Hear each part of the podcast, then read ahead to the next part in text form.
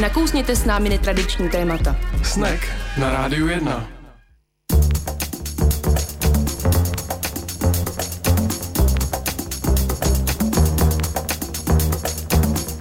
Pěkný podvečer, zapršelo a je tady pořád snack. Od mikrofonu vás zdraví Tomáš a Anička. Ahoj. Čau Aničko. Nazdar Tomáš. Jsme na frekvencích 919, 975. V Plzni. V Plzni i v Praze, online a offline. A jsme tu hlavně oba dva.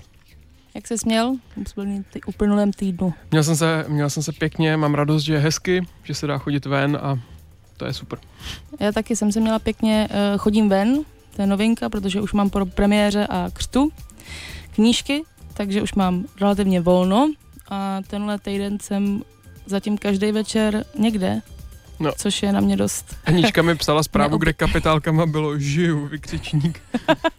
je to, je to, to, to je jako neskutečný úplně, no. Uvidíme, jak dlouho to vydržím, ale například včera jsem byla na opravdu dobré akci, na neprůstřelný benefici na Holaru, hmm. kde byla diskuze uh, s centrem pro investigativní žurnalistiku a slovenskými novináři a vystupovala tam slovenský reper Vec a ostatně Pavla Holcová, dnešní host, se tam ukázala i včera, že se mohla sbírat dost inspirace a otázek pro dnešní díl.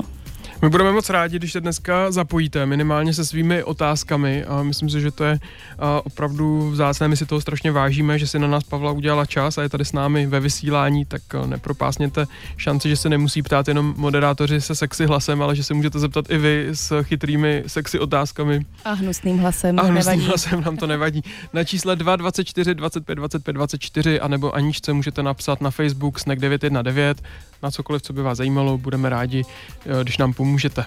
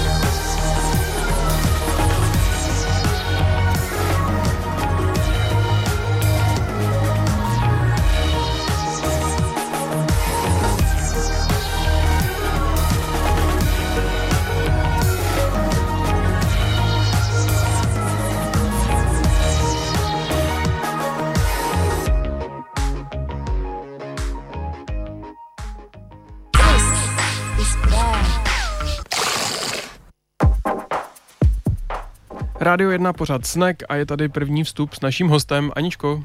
Tím je Pavla Holcová, zakladatelka Českého centra pro investigativní žurnalistiku. Dobrý den. Dobrý den. Dobrý den. tak nesměle. Bojíte se, že máte hnusný hlas? Ne, já to tak nemyslela. Nemáte, ne. Bojíte se, že vás někdo poslouchá? Já tím to nebude. nerada. Uh, moje první otázka je, jak uh, velké máte ego? Teď se mě překvapila taky. Jsou nějaký jednotky? Um, jednotky ega? asi ne, ale jde se říct, jestli člověk má uh, tak velký ego, že ví, že každý den musí bojovat s tím, aby ho uh, protlačil, nebo jestli je schopen ho vlastně udupat v rámci své práce nebo pro nějaký prospěch. Co nevím, jestli bych vnímala takhle ego mám. Myslím si, že, že spousta lidí by ho označila za velký, ale já vlastně úplně nejlíp, nejraději bych byla, kdyby se o mě vůbec nevědělo. Já se právě ptám v souvislosti ze včerejší diskuzí, kde bylo řečeno, že investigativní žurnalisti musí úplně potlačit své ego. To by měli, no. To by rozhodně měli, protože a v momentě, kdy se do jejich práce začne promítat jejich ego, začnou se tam promítat i jejich názory. A to znamená, že vlastně k těm tématům přestanou přistupovat nějak objektivně.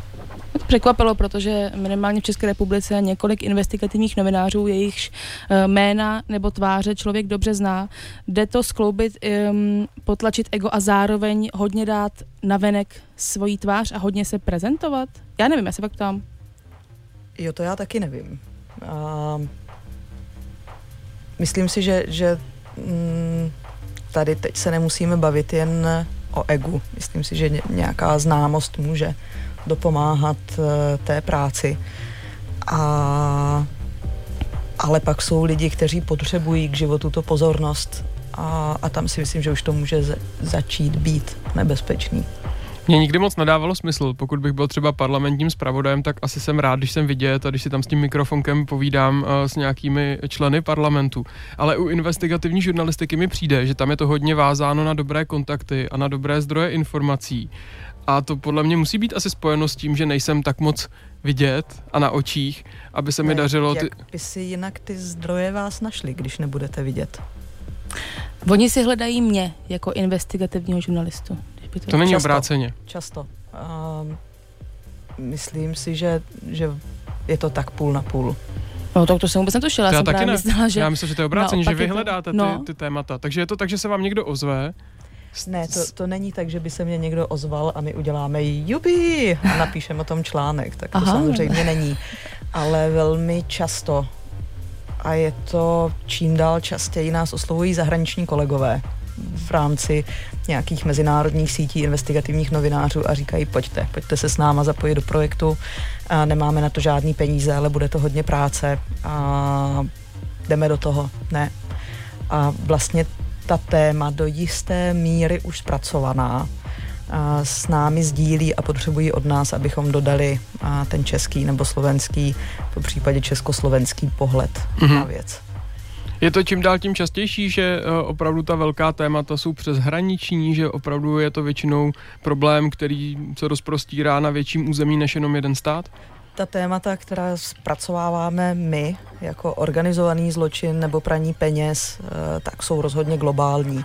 A myslím si, že, že v současné době začíná vznikat nový typ novináře, a takový globální, a globální typ novináře, který vlastně může přijet do jakékoliv země na světě a, a na základě informací a na základě zkušeností, které má, tam může okamžitě začít pracovat na organizovaném zločinu, na korupčních kauzách, na, na finanční kriminalitě.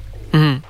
To mě zaujalo také včera, že České centrum pro investigativní žurnalistiku je součástí, je to síť OCCRP, mm-hmm.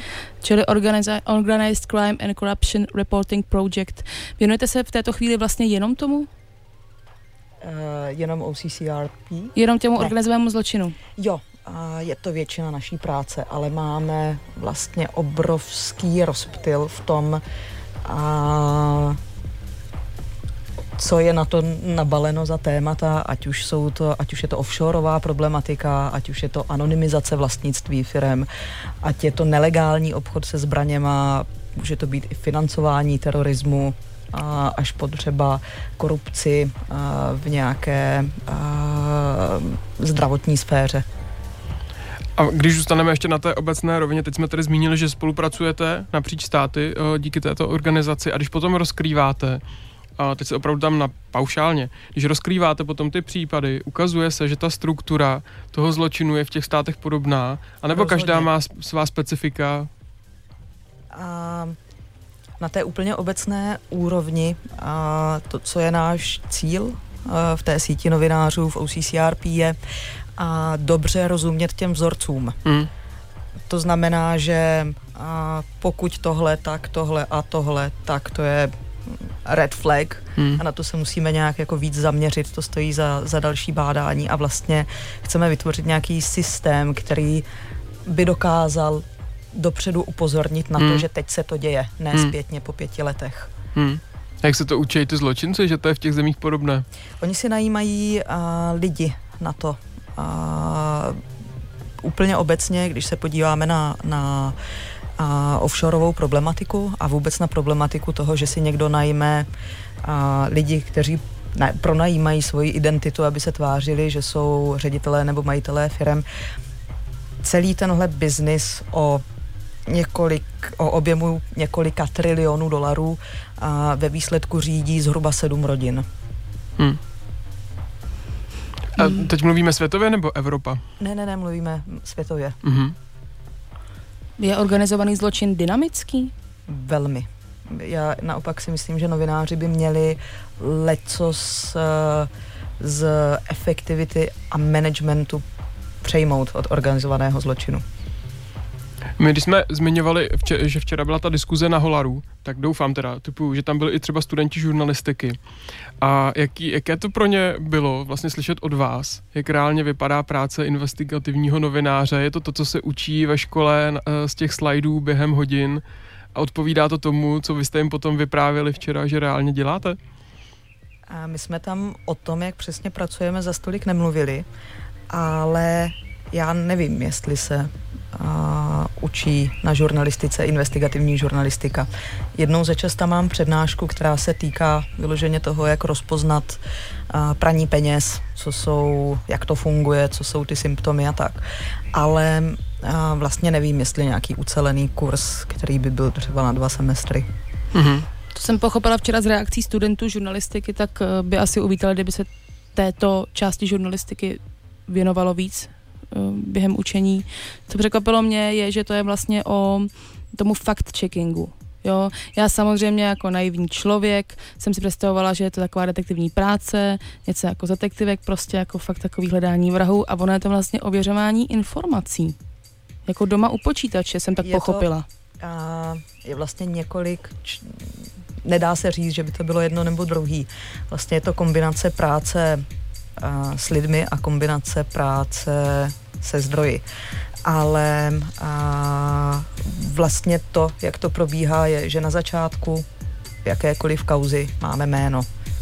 Většinou jenom jméno. Když, jsme, když máme štěstí, tak třeba jméno a datum narození a po případě a nějaký, když je to jméno firmy, tak identifikátor firmy.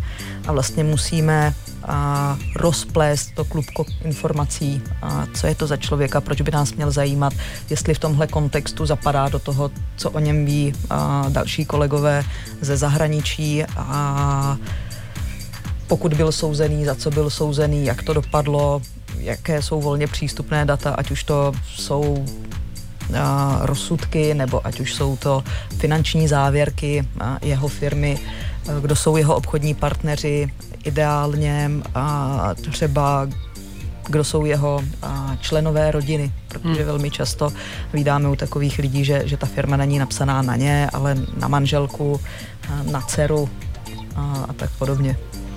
Tohle je furt první vstup, takže se my s Aničkou většinou ptáme hodně obecně, než se potom dostaneme k nějakým konkrétním příkladům.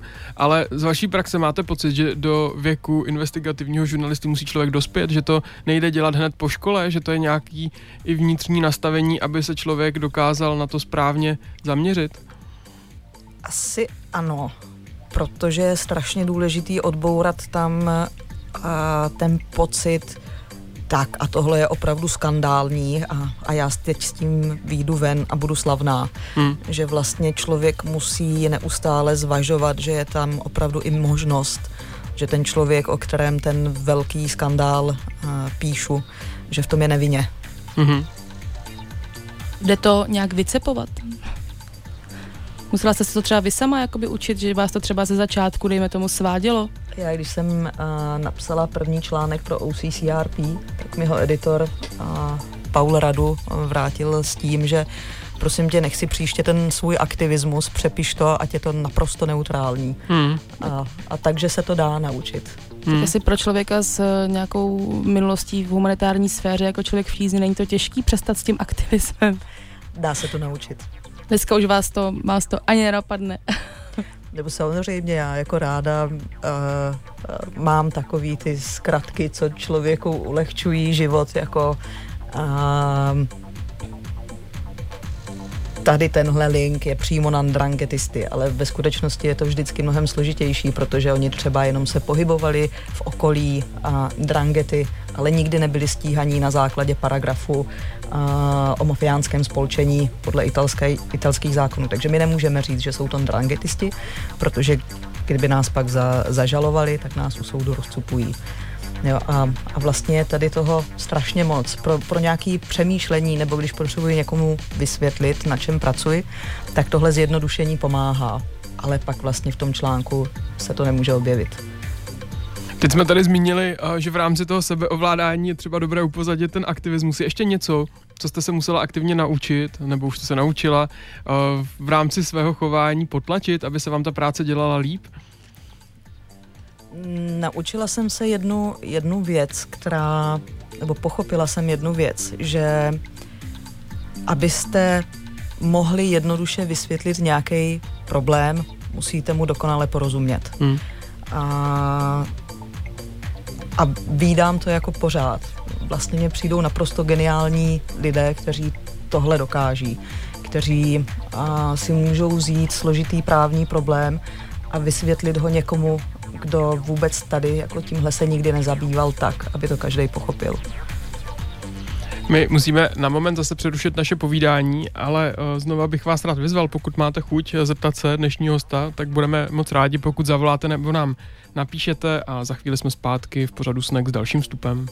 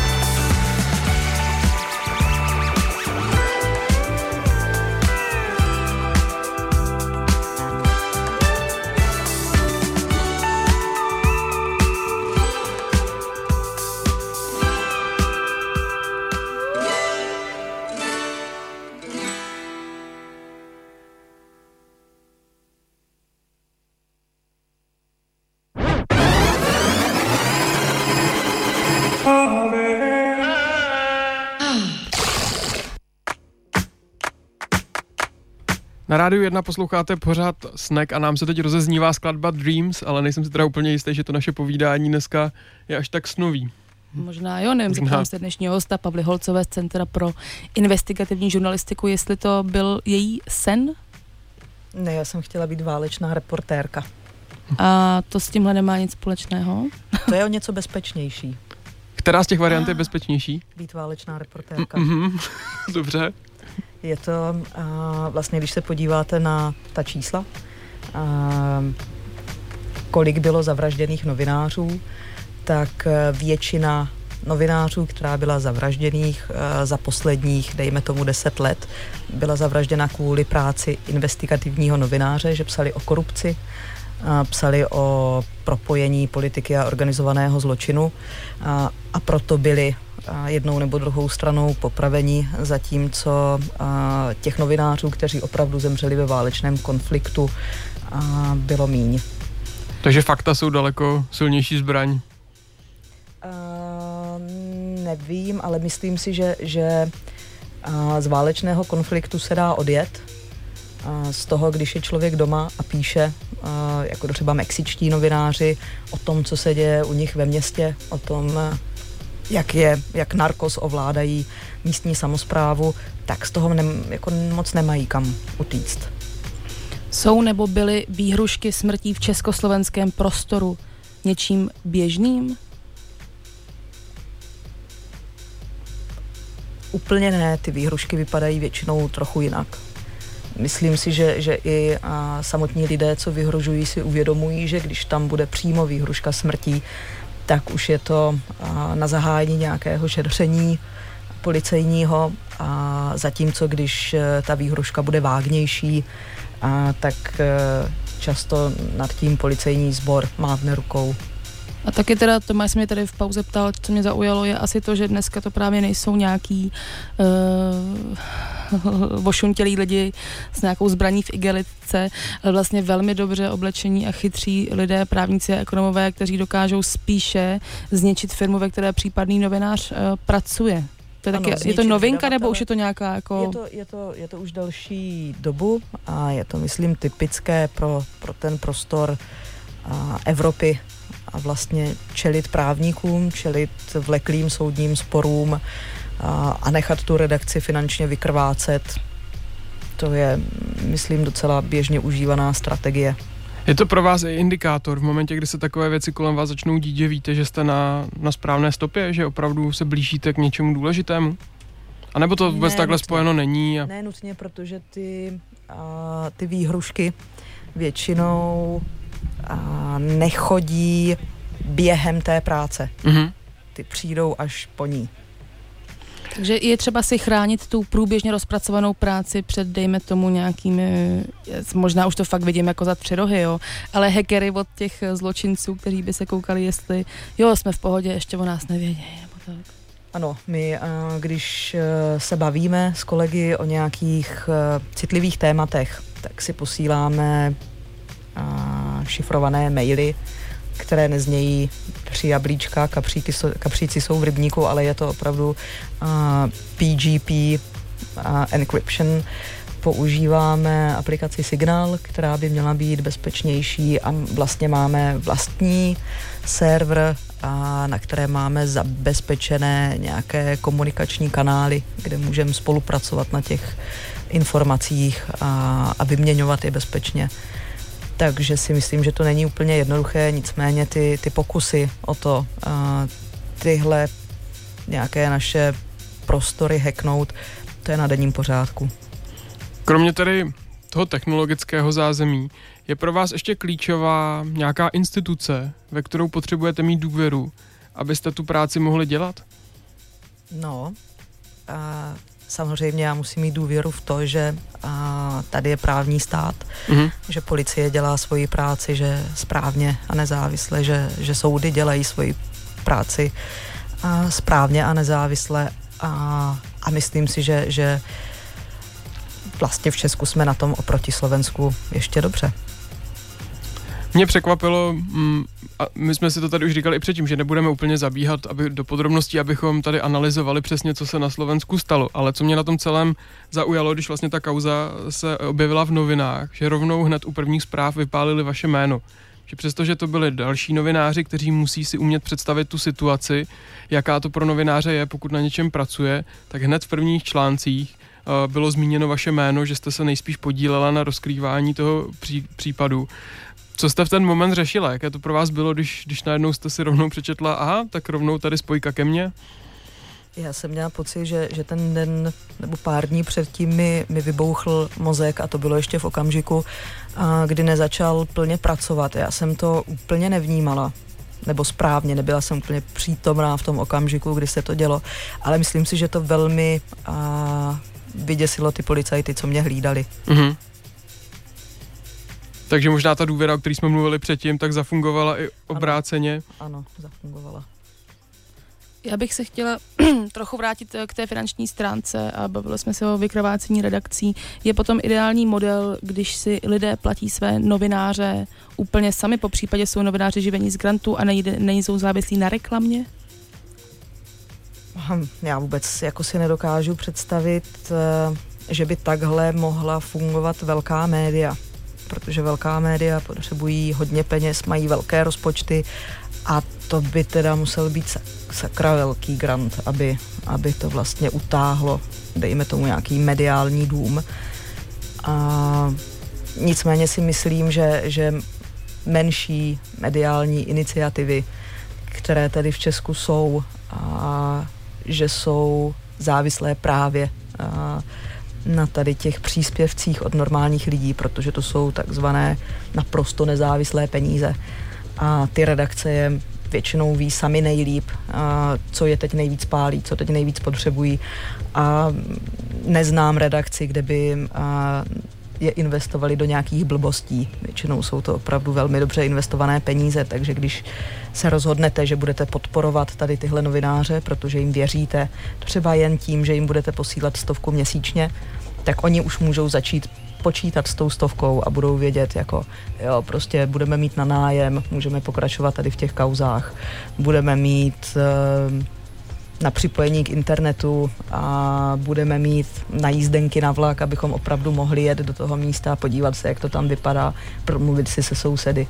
Myslím si, že, že jako tento model, přestože v Česku uh, je i nadále velká nechuť uh, vlastně platit za ten obsah, za ty informace, tak si myslím, že, že pomalu třeba se to začne měnit a lidé si začnou adoptovat takzvaně svoje novináře, protože budou vědět, že, že tohle jsou novináři, kterým věřím a já chci, aby pokračovali v té práci, co dělají. Když už mluvíme o, celosvětově o investigativní žurnalistice, Anička tady zmínila velké mediální domy, případně tedy menší instituce, spolky, které jsou placeny z peněz od drobných dárců. A kdo dneska, když se na to podíváte, spíš přichází s nějakými velkými úlovky, velkými rybami. Já třeba když si vzpomenu na Wikileaks nebo Panama Papers, tak mám pocit, že to bylo tak, že nějaká organizace doručila do těch velkých domů data, která se potom otiskla, ale... To nedoručovali organizace, to doručovali jednotlivci jednotlivci, ale teď jsem spíš myslel ten poměr, jestli jako uh, víc té práce investigativní uh, se opravdu zpracovává v těch velkých domech, anebo je tam důležitá, že se to třeba už překlápí a je tam důležitější práce uh, těch ostatních, kteří ty velké domy po- potřebují spíš k tomu, aby to, tu informaci rozšířili. Uh, myslím si, že ten tým, co, co pracoval na Panama Papers, tak byl sestavený z velké části právě z těch malých mediálních iniciativ, než že by to byly velké domy. A měli jsme koordino, ko, koordinovali to všechno ICIJ, a, což je taky armáda o, o 15 lidech. Hmm. A, a myslím si, že tam byla vidět ta síla toho, že, že my to taky, jako i když jsme malí, tak to taky dokážeme. A to, co je velká výhoda těch velkých mediálních domů je opravdu to, že mají peníze a mohou někoho zaplatit, aby na tom pracoval, aby se tomu věnoval několik týdnů, po případě měsíců. Vy sama jste nad tím neuvažovala, že byste se nechala zaměstnat ve velkém mediálním domu? Ne. Já si myslím, že, že já jsem naprosto otřesný zaměstnanec. Já a, si dost dělám, co chci, takže já bych jako já, kdybych měla být měla mít nějakýho šéfa, který ho budu poslouchat, budu mu důvěřovat, tak stejně si myslím, že, že by to se mnou měl těžký. Takže potřebujete být skutečně nezávislá, takzvaně. Uh, asi ne nutně, jenom potřebuji Já jsem na tím přemýšlela včera, jestli vůbec něco jako nezávislost a nezávislé peníze a nezávislá žurnalistika může jako existovat. To už bylo hodně jako deep myšlenky, jo, samozřejmě, ale jestli to vůbec opravdu toho jde dosáhnout a jestli byste toho třeba dosáhli se svým centrem. Tohle asi bych neměla posuzovat já, ne? To by no, měl posuzovat to... někdo, kdo, kdo se na nás dívá zvenku. Já samozřejmě budu tvrdit, že my jsme naprosto nezávislí úplně na všem ale uh, vlastně je to tak, že, že sedíme ve sdílené kanceláři, takže jsme závislí uh, na těch lidech, kteří platí většinu nájmu. A jsme závislí na tom, že uh, aspoň někdo nás čte, a, protože jinak bychom byli už totálně frustrovaní z té práce Samozřejmě jsme závislí, protože i my máme životy, my musíme platit uh, nájem doma, musíme si kupovat jídlo, tak na tomhle příjmu jsme závislí. A myslím si, že, že jako uh, nezávislá žurnalisti, žurnalistika typu poutník uh, asi se nedá dělat. My na moment zase přerušíme naše povídání. Čeká nás další skladba a reklamní brok a hned potom se vrátíme eh, s naším povídáním zpátky do éteru.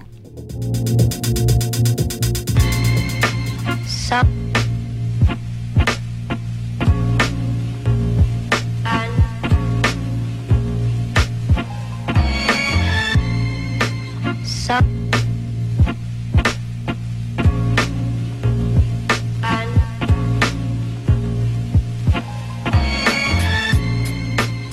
WhatsApp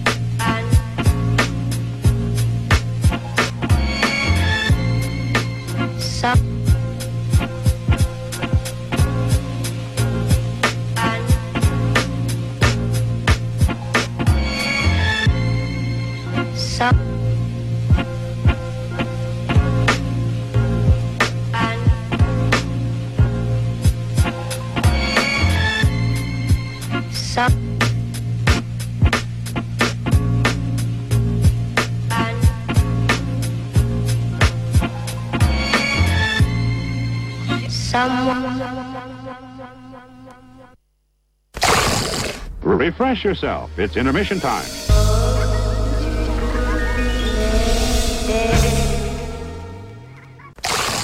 Yum, yum, yum.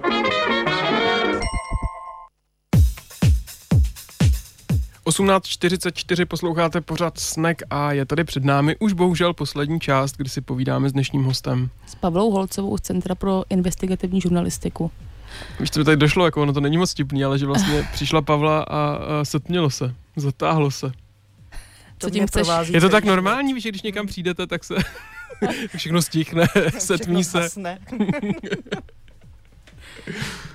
Tohle se tím chtěl naznačit našemu hostovi, že jako co to přesně mělo znamenat, to ještě přemýšlím. Tak.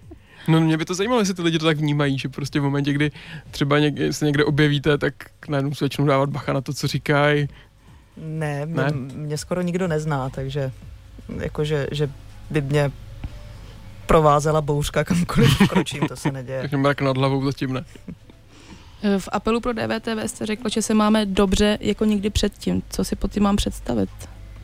Uh, že se máme dobře jako nikdy předtím. I navzdory tomu všemu furt to ještě prostě platí a můžeme to říct. Já nikdy právě nevím, jako jo. na jednu stranu se mám Rozhodně. super, na druhou stranu je to jako fakt docela blbý a horšuje se to. To, že lidi mnohem častěji se dočítají o tom, co všechno je špatně, je vlastně dobře, protože je to mnohem lepší varianta, než eh, kdyby se to dělo a nevědělo se o tom, nepsalo se o tom. To, že my jako novináři doteď máme možnost eh, tento typ článků psát o korupci, a o napojení organizovaného zločinu na politiky a, a obecně o tom, že, že něco se děje špatně, a třeba ve sféře veřejných eh, zakázek nebo eurodotací, tak je vlastně strašně dobře. To jo, to je jedna věc a potom lidi, kteří asi řeknou, no to je furt něco, to se o tom píše furt, já už to ani nesleduju. Proti tomu mám, uh, vím, že nechceš působit jako aktivistka, co proti tomu já můžu dělat jako člověk?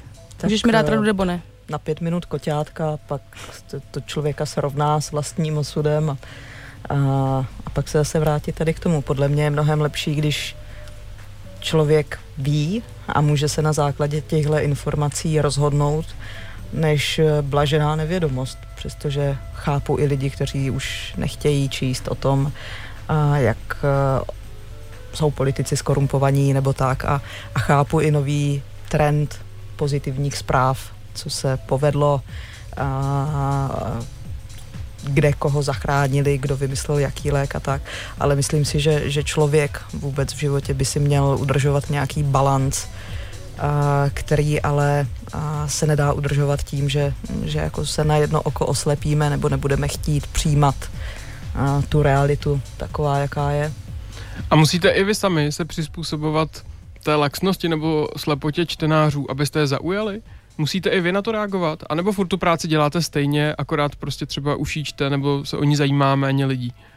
Já si myslím, že bychom měli, ale já mám pořád, ono je vlastně strašně nebezpečný do té popiny sklouznout, do hmm. toho zjednodušování, protože my musíme každý článek napsat tak, že nás za něj někdo zažaluje a budeme ho muset obhajovat u soudu.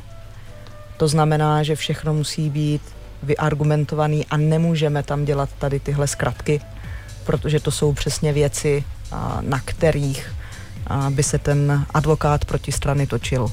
Ani třeba nadpisem, že byste měli důchodkyně uhořela v kočárku a pod tím by začaly ty offshoreové firmy? Ani nadpisem. Je to přísný. Je to, je to jako, já chápu, že, že to, co my vydáváme, může působit jako strašná nuda. Ale myslím si, že, že v momentě, kdy a lidi budou potřebovat, kdy se jich tyhle informace budou bytostně týkat, tak si tyhle informace dohledají. Když se podíváme na český trh, my už jsme tady zmiňovali velké mediální domy. Jak to funguje s přebíráním? Eh, kdy většinou zareagují ti ostatní na to, že jste vydali nějakou pecku, nějakou zajímavost a stálo by za to vás odcitovat, v ideálním případě odcitovat a, a také a tu informaci titulek, a taky tu informaci uveřejnit? Tohle není úplně něco, co bych řešila. A, ale děje se to přebírají nás ostatní média, já jsem za to vděčná a nemám ambice jim zasahovat do toho, co s tím článkem udělají. To, co uvítám, je, když nás tam odcitují, že my jsme ten zdroj, což je vlastně nějaké právní krytí pro ně. A, ale abych jim říkala, jak naložit s, těma inform, s těmi informacemi od nás, to fakt ne. No teď spíš myslím to, když jsme zmiňovali ty kanály, jak zasáhnout nějakou masu, aby se k té informaci dostala, jestli i tohle je důležitý prostředek, že další mediální je, domy a použijou... Já, a my to neumíme dělat moc. Mm-hmm. A je to nesmírně důležité, aby se, nebo to je samozřejmě to, co chceme, aby se ty informace dostaly k co nejvíc lidem, ale zatím nám to teda nejde. Jak dlouho centrum vlastně funguje? Pět let. A to bylo impulzem k jeho založení? Impulzem k jeho založení, a což jsem říkala včera na té debatě, bylo, uh, byla jedna debata ve vězení na Kubě s mým budoucím šéfem Paulem Radu. Jsme jeli školit na Kubu a nezávislé novináře. Uh, pár dní před datem, kdy jsme se měli vracet, přišla v pět ráno policie, zavřela nás, ale nechala nás dohromady a vlastně poprvé my jsme měli nějaký prostor, čas a energii se bavit o tom, co reálně děláme v životě a, a Paul mi začal vysvětlovat, co je to investigativní žurnalistika, co je to ta projektová žurnalistika, vůbec ty, ty benefity té mezinárodní spolupráce a říkal, že ale v Česku žádného novináře zatím nenašli a já jsem se rozhodla, že až jednou odejdu z člověka v tísni, tak tohle je přesně to, co bych chtěla dělat. A pořád to platí? Pořád to platí. Já, je to veliká kliše otázka, ale já ji prostě miluju. Co jsou tvé profesionální deformace? A tady mi to fakt nedá, protože tady cítím, že... Jo.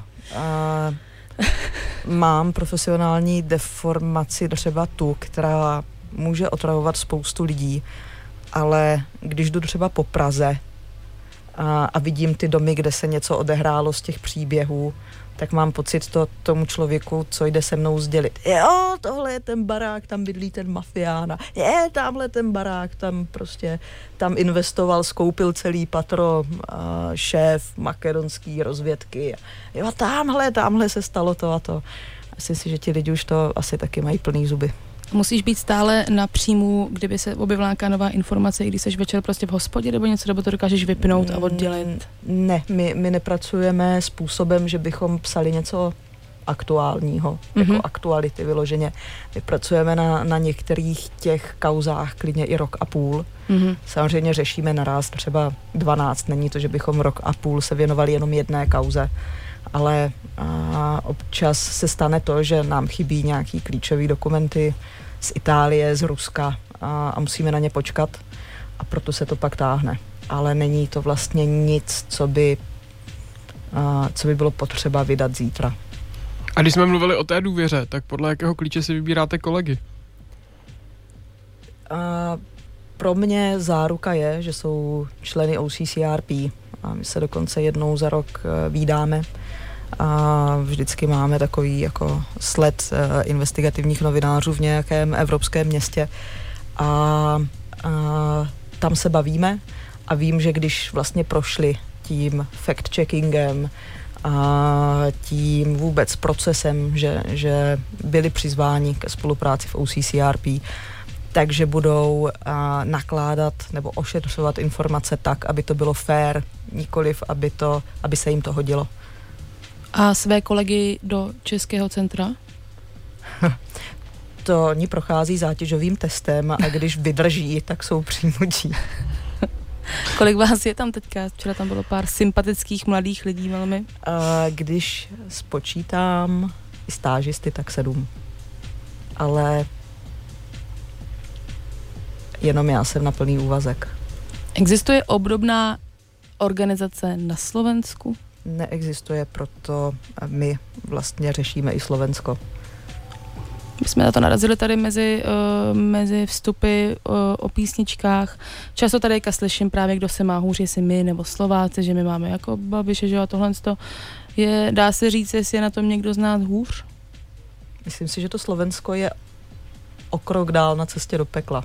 Že uh, myslím si, že, že u nás hrozí únos státu, na Slovensku už se stal.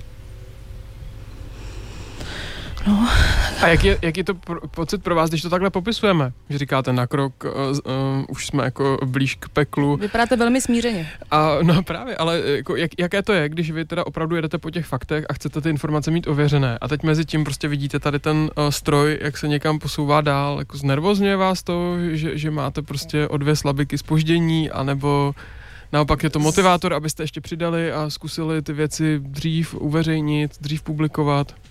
Myslím si, že, že tyhle věci zveřejňovat a publikovat dřív je špatně. A, že tohle nejsou věci, co by se měly nějak uspěchat.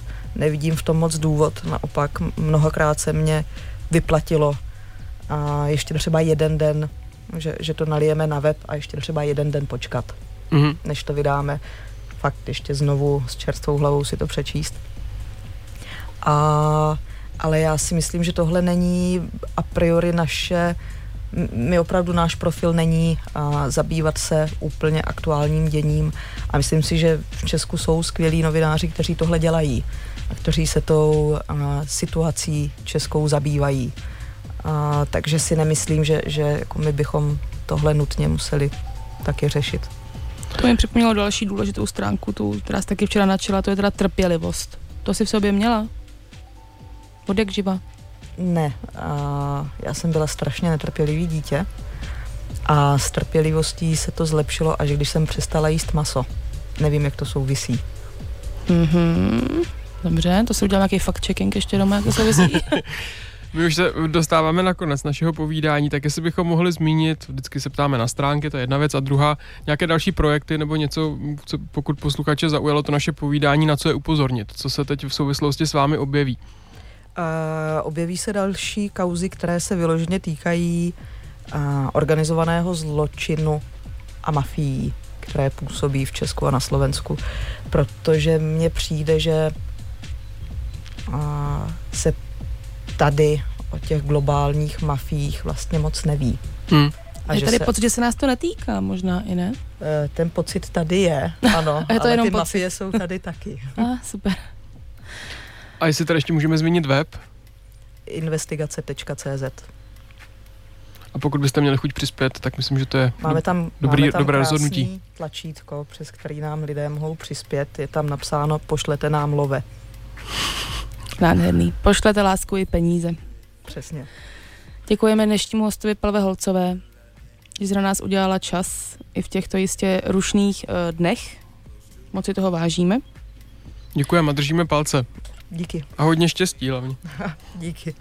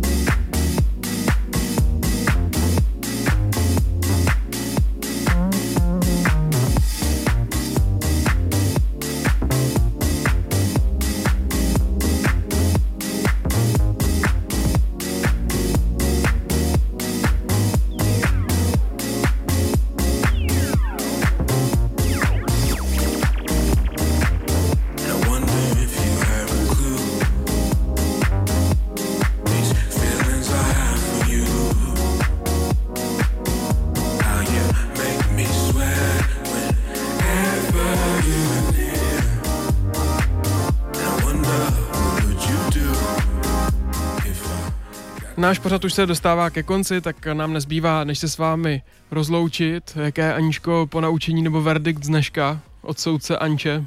Aby se poslali love. a trpělivost a, a nebejt lhostejný. Nebýt lhostejný a vzít si příklad eh, z okolních států, ať už těch západních nebo těch východních, možná i těch neúplně sousedních, ale prostě z jiných států, kteří jsou buď napřed nebo pozadu. Uh, tak to je moje, to je můj dnešní verdikt. A čtěte dlouhé články. Jo, prosím vás, čtěte dlouhé články. Koťátka jsou fajn, ale třeba před usnutím nebo na záchodě, ale jinak čtěte dlouhé články. Zkuste to, aspoň jeden týdně. Tak příští týden my zase tady budeme s jedním dlouhým povídáním. Můžeme říct už o čem? Bud- můžeme, přijde k nám uh, znovu náš milý Stradan Haluzík, tentokrát uh, kvůli své nové knížce Proč jdou chlapy do války, emoce a estetika u počátku etnických konfliktů. Takže to asi taky nebude úplně na nejveselější notu, ale takhle to prostě v životě jak říká můj bratr, život není fér, ale ke všem stejně. Takový ten bývá. Tak my se na vás budeme těšit zase za týden a tenhle díl, pokud byste si ho chtěli poslechnout, večer ho najdete na našem podcastu mixcloud.com lomeno snack 919. A za týden ahoj. Ahoj.